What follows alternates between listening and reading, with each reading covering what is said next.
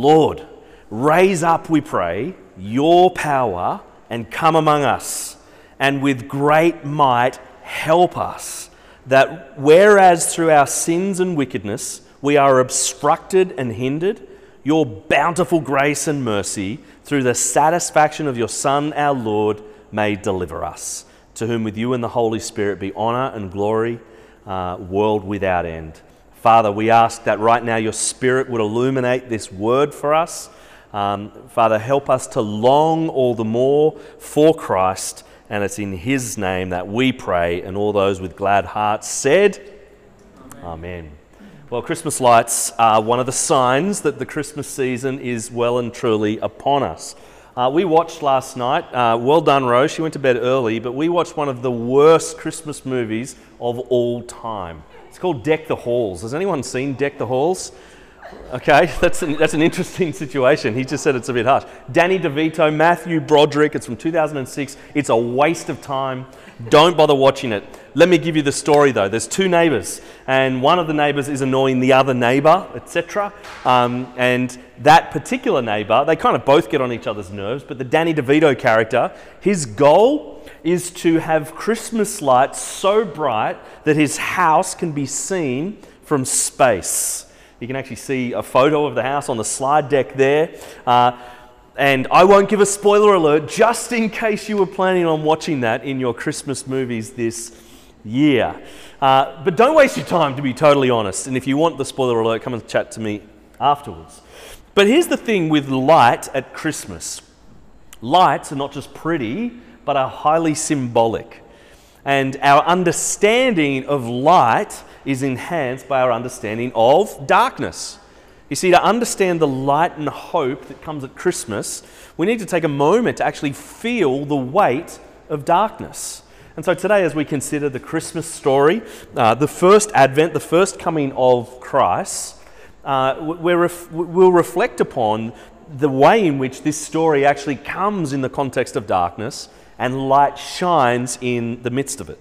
You know, whether you, are so familiar with this story, you didn't need to look down at the lyrics of the Hark the Herald Angels Sing song we just sang. That was an impressive sentence. Because you know it off by heart. You know this story. So whether you are so familiar with these stories or whether they're newer stories to you, what we're going to do is track through three different scenes as we explore the Christmas story afresh Act 1, Act 2, and Act 3. Uh, these three acts are also outlined in the slide deck. That might just help you to track along with it. Number one, Act 1 is the darkness of night. The darkness of night. Uh, our news feeds, uh, our news reels are constantly filled with bad news. The fruit of darkness a global pandemic, a war in the Ukraine, the murder of police here in Queensland, natural disasters, political unrest, riots at the soccer in Melbourne, brokenness in relationships. You know, the reality is the fruit of darkness touches every corner of this planet. Even in the sunshine state, in the beautiful Brisbane, we all know the way that darkness impacts our own city. And that's because every city has a dark side. But here's the thing uh, it's not just a modern phenomenon. In the ancient world, cities had a dark side. In the Old Testament of the Bible, God's people, Israel, they were rescued powerfully by God.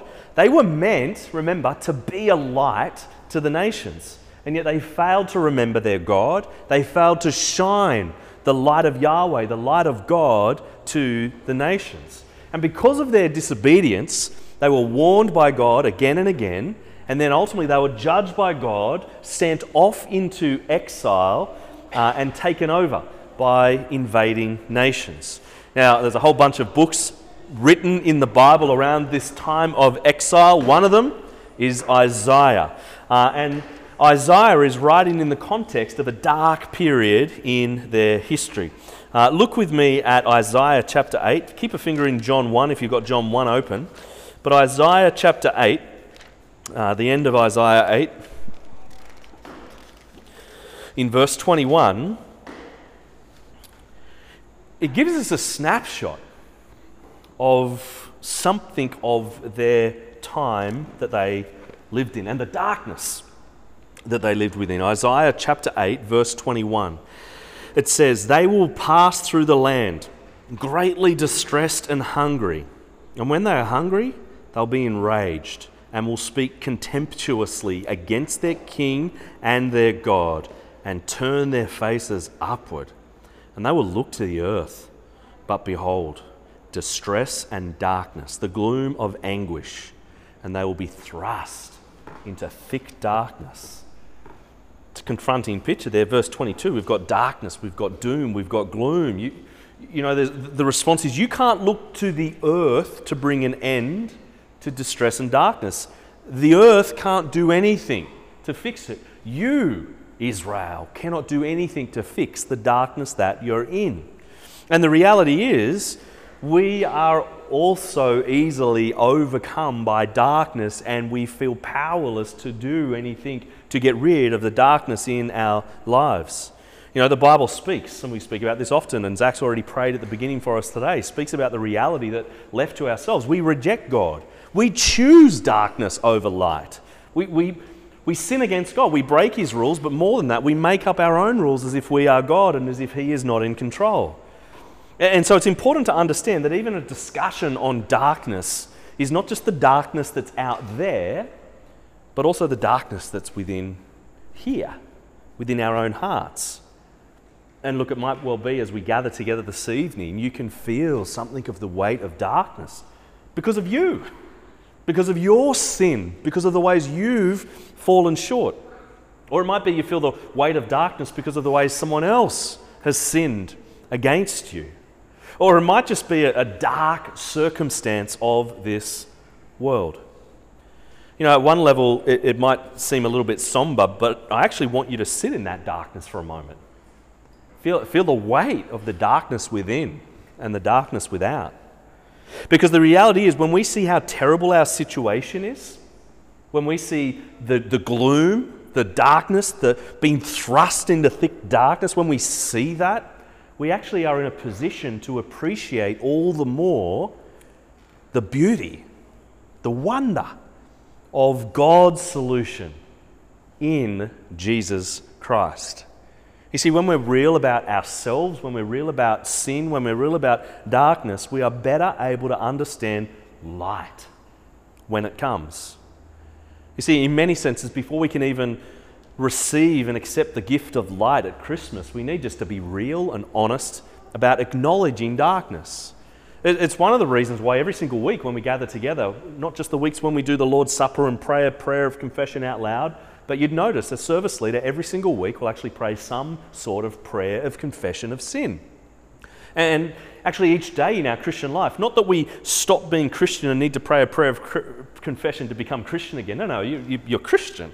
But each day we actually make it a habit to keep acknowledging the sin that is within and the ways in which we fall short of God's glory. You know, in a moment, we're going to conclude with the Christmas carol, O Holy Night. And uh, I'm going to quote a few, a few of the lines from the song as we go. Um, I love these, these are powerful words or, that are an assessment of our world. Long lay the world in sin and error pining. That's, that's the state of the world that Jesus enters into, a world that is in sin and error, pining for an end to that sin, for an end to that error, for an end to that darkness. If I ask the question, do you recognize the dark state of our world? You don't need to answer it out loud. My guess is you'll go, yes, absolutely. You're aware of the ways in which, in your own life in the last week, you have experienced some of that darkness. And so, Act 1 is the darkness of night. And knowing that and feeling the weight of that, of Act 1, will actually lead to Act 2. And Act 2 is longing for the light of day. When we, when we know the darkness of night, we long all the more for the morning to come, the light of a new dawn, the light of a new day. You know, for the nation Israel, they were encouraged to look to the future. We've just read the final couple of verses of Isaiah chapter 8. Look at the first few verses of Isaiah chapter 9. Isaiah chapter 9, verse 1. But, what a great contrast if we've just read about being thrust into thick darkness. in the end of chapter 8. But there will be no gloom for her who was in anguish. In the former time, he brought into contempt the land of Zebulun and the land of Naphtali, but in the latter time, he has made glorious the way of the sea, the land beyond the Jordan, Galilee of the nations. The people who walked in darkness have seen a great light. Those who dwelt in a land of deep darkness, on them has light shone. You know, you've just got this beautiful picture of the meaning of light. Light is dawning. Isaiah is using what? The sun symbolically. Uh, there's an excellent little book by Tim Keller called uh, Hidden Christmas. And he explains this about sun. He says, Sun brings life, truth, and beauty. The sun gives us life. Without the sun coming out, we'd freeze. The sun is the source of life. The sun shows us truth. Uh, for example, and Tim Keller shares this example in his book if you drive a car at night without your headlights on, you'll probably crash, right? Why? Because light reveals the truth of things, how things are. You, you, you won't have enough truth to steer uh, safely without the lights on at the front of your car. The sun gives us life, the sun shows us the truth, and the sun is beautiful. Light is dazzling, light gives joy, literally. You know, there's places in the world where they only have a few hours of light. Many people suffer depression uh, places like Vancouver, places like the North Pole, and so on. Seasonal affective disorder is the name of it SAD. People are sad because of the lack of light, it gets them down. We need light for joy. Verse 2 says, The people who walked in darkness have seen a great light. Those who dwelt in a land of deep darkness, on them light has shone. Isaiah is saying, Get ready, people. Light is coming. Life is coming. Truth is coming. Beauty is coming. And, track with me really quickly as you kind of continue to read some verses that we're all very familiar with the effects of this light coming. There will be rejoicing. Look at verse 3. You have multiplied the nation. You have increased its joy. They rejoice before you as with joy at the harvest, as they are glad when they divide the spoil. Uh, next up, we get release from oppression. Verse 4. For the yoke of his burden and the staff for his shoulder, the rod of his oppressor, you have broken as on the day of Midian. Verse 5, we're about to get cessation of war. Look at it. For every boot of the tramping warrior in battle tumult and every garment rolled in blood will be burned as fuel for the fire. Verse 6, we're going to have the birth of an ideal ruler. For to us a child is born, to us a son is given, and the government shall be upon his shoulder, and his name shall be called Wonderful Counselor, Mighty God, Everlasting Father, Prince of Peace. And then verse 7, what do we read? We, we read that he will rule with justice, peace, and light forever. Look at it, verse 7. Of the increase of his government and of peace, there will be no end. On the throne of David and over his kingdom, to establish it and it, to uphold it with justice and with righteousness from this time forth and forevermore the zeal of the Lord of hosts will do this. Fast forward to first century Israel. Things haven't been good for the last 700 years since those words were written. God's people have been scattered, and it perhaps would feel like God has forgotten his people. You know, in the immediate context, they've been oppressed by Roman occupation, and perhaps you can understand why hope would be lost. Perhaps promises are forgotten, but in the darkness shines a light. You know, in the Chronicles of Narnia, C.S. Lewis, uh, in The Lion, the Witch, and the Wardrobe, uh, we, we, we learn about Narnia being under the control of the White Witch. And Narnia is described as like always winter, but never Christmas. Now, that doesn't make much sense for us because it's the opposite of winter and it's glorious at, at, this time of the year. But it, kind of in the midst of the darkness of the northern hemisphere, in the midst of the snow, in the midst of, of, of, of many things that are perhaps depressing and seasonal affective disorder, you've got this wonderful festival of light and of love and of hope in that Christmas season. And, and this picture of Narnia under the control of the White Witch, ah, well, it's like winter, but with no hope no Christmas, no joy in the midst of the darkness. You know, in the, um, in the New Testament, uh, and you could turn to the New Testament now if you want, uh, we'll be in John in a moment, but in the New Testament and in the coming of Jesus, you know, the line from O Holy Night, for yonder breaks a new and glorious morn. Uh, the book of Matthew, the Gospel according to Matthew, uh, we, we learn that the genealogy of Jesus. He kicks off his book. Matthew was probably not the life of the party, someone who kicks off a book with a genealogy. Then you got Mark. He was kind of, uh, maybe had ADD. He's a bit short and a bit sweet, jumps straight into the action, uh, doesn't even talk about the birth of Jesus. No, no, let's just, get to, let's just get to the gospel going out. The time has come. The king is here. Let's preach. The book of Luke. Uh, well, Luke is, Luke is lovely, isn't it? It's filled with babies and songs from aunties. I reckon Luke probably enjoyed going to baby showers. He was there. Uh, he was singing along with Elizabeth. He was singing along with Mary. But then you got John, and John is where we're going to land right now. He's a little bit more indie, uh, a bit more of an art student, uh, philosophy major, drinks kombucha, uh, kind of very philosophical, writer of poetry. Uh, and we're going to look at his Christmas narrative, which is kind of wild. And so we've gone from Act 1, the darkness of night, and knowing that leads to Act 2, the longing for the light of day. Act three is the holy night, where light shines in the darkness. Uh, thank you, Megan has read out the prologue for us. John chapter 1, verse 1 to 18. And in it, it's beautiful. We see how light shines in the darkness. You know, this is almost this behind the scenes type of commentary written from this cosmic perspective. It's not like a little a, baby narrative and an auntie singing a song. This is kind of cosmic and wild. And so it says verse 1, John 1 verse 1, in the beginning was the word, and the word was with God and the word was God. He was in the beginning with God. All things were made through him and without him was not anything made that was made.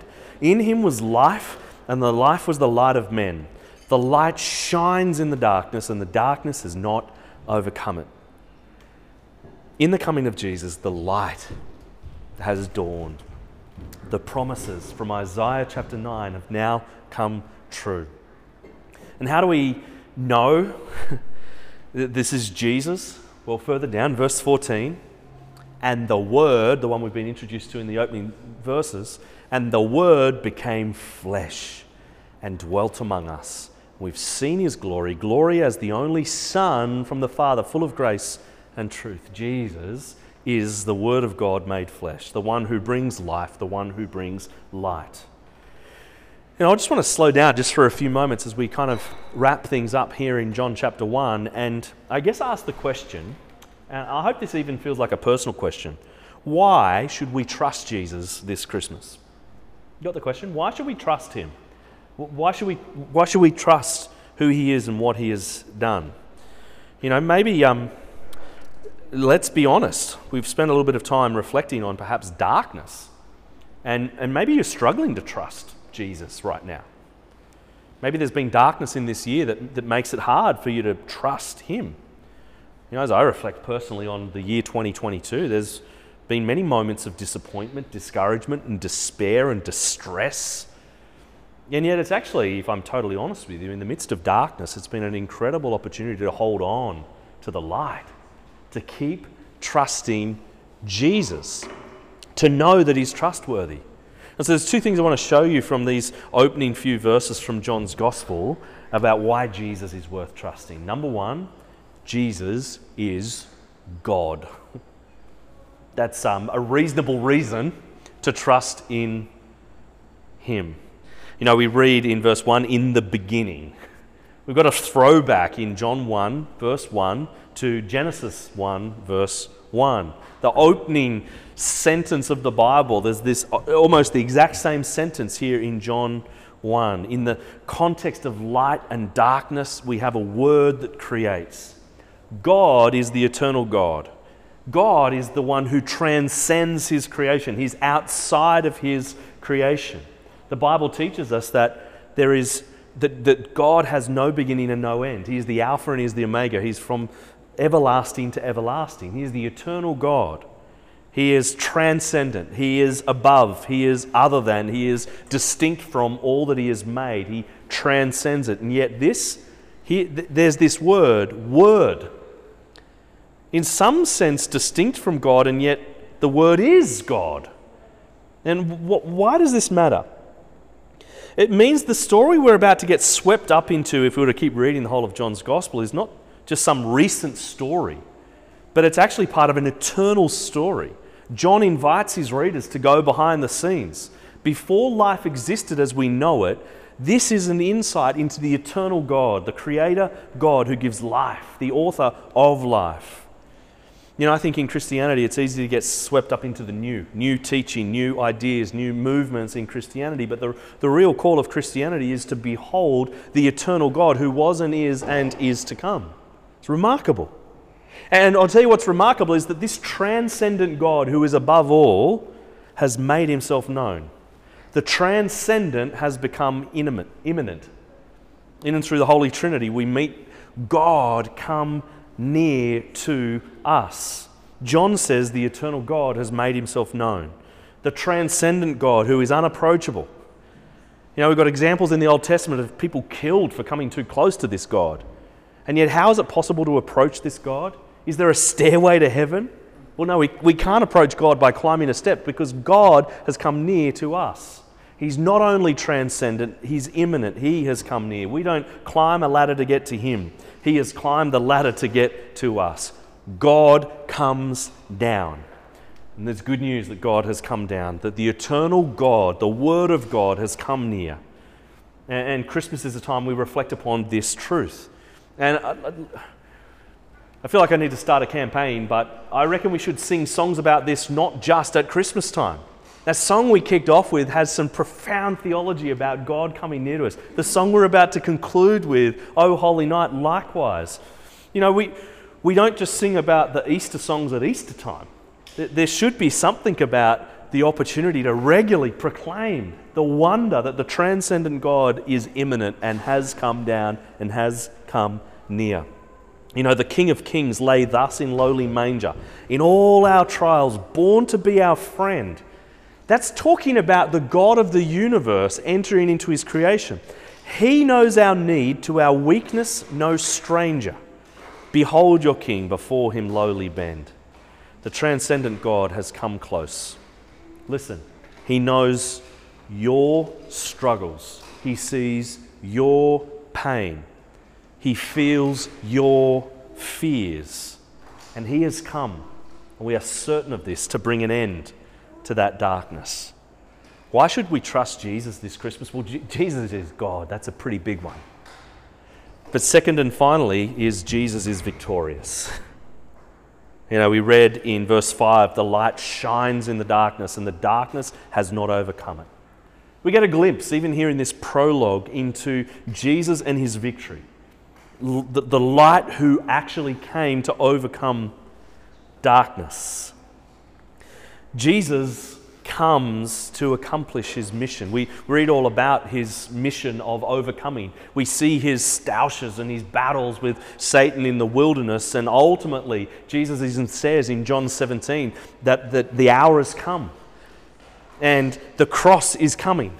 And at the cross, we see the ultimate way in which Jesus defeats sin, defeats Satan, defeats death, at the cross, remember, darkness descends, and yet Jesus, the light of the world, takes on the darkness, that symbol of judgment. At John chapter 19, we read that Jesus says at the cross, It is finished. John chapter 20, we see his resurrection, that he's vindicated, he is alive, and all who trust in him find life in his name. Through his death, we receive life. Darkness through Him taking on darkness, we receive light. Jesus is God. Jesus is victorious. He has overcome. And for those who trust Him, we know that we will overcome because He wins. He has won. We've already seen that in His first coming. We know it for sure in His second coming. Friends, as we close, let me urge you to see that in Jesus we have the light. And this is the light that drives out darkness. Now, as you think about light, there isn't a switch to turn off darkness, right? Like if there's, a if there's something that's dark, it's not, let's find the darkness switch and turn it off. No, no, we, we find the light switch and turn it on. one of the things, even just today, as I've been reflecting upon this passage, that I'm praying is that as those who know the light, the one who came on that holy night, the one who has overcome and who will overcome, what would it look like even as we, as we start moving forward and gaining some more momentum as a new church launching next year? What does it look like to be part of even driving out darkness in this city? Not by switching something off, but by shining the light, by lifting up the name of Christ, by proclaiming the God who became a man, by proclaiming the God who went to the cross, who took on darkness and brings light and life to all who would but trust in him. There's this beautiful response, verse 9, John 1, verse 9. Uh, the true light which gives light to everyone was coming into the world. He was in the world, and the world was made through him, yet the world did not know him. He came to his own, and his own people did not receive him. But to all who did receive him, who believed in his name, he gave the right to become children of God, who were born not of blood, nor of the will of the flesh, nor of the will of man, but of God. The reality is, when Christ first came into the world, people rejected him. And the reality is, people continue to reject Jesus now, but some also receive him receive Jesus as a gift. Jesus does everything. You simply need to receive and take hold of him by believing in his name. And do you see that wonderful promise there, verse 12? Isn't that phenomenal? You become a child of God when you believe in this one. You get a new identity, a safe identity, a secure identity, an identity that's not dependent on your performance. It's not dependent on how well or badly you've been as a Christian this year. Your identity is firm and secure as a child of God, calling God Father because of your brother Jesus, the light who came into the world, the Word who became flesh, the Word who is God, the Word who overcomes. You know, ultimately, our response to this King yes, we believe in him, but oh, holy night, behold your King, before him lowly bend. We show our belief through a life of worship, a life of surrender. And I'm praying that we as a church, as we move into the new year, would, would know the reality of the darkness around us, but wouldn't be afraid of it because of what we've got in Christ and who we are to shine Him brightly in this city. Let me pray. Our gracious God and loving Heavenly Father, we thank you for the coming of Christ. Father, we are all aware of the darkness in this world. We're all aware of the darkness in our own lives. And Father, we long for the light of day. We long for a new morning. And Father, we want to thank you and praise you for that, that holy night when Christ came, that holy night when the Word took on flesh. Father, we thank you that it's in Jesus that we find light in the midst of darkness. Father, we thank you that Jesus is the one who, uh, who, who died on the cross who overcome our greatest enemy uh, in not only his perfect life, but his sacrificial death. And we thank you that Jesus is alive. We thank you that Jesus rules and he reigns. He is seated at your right hand. He is interceding for us, he's advocating for us. And Father, we, we long this Advent season to remember his first coming. But Lord, as we are reminded of the, the changes and the chances and the weariness of this world, may we long all the more for his return. Lord, would you speed that day? And while we wait, would you help us as a community to shine the light of Christ? Help us to do that in our homes. Help us to do that in our suburb. Help us to do that in this city. And help us to do that in this world. That, that Christ and His light sh- shining through us uh, would drive out the darkness uh, that would bring life and light to all who likewise believe in Him. It's in His name that we all pray. Amen. Amen.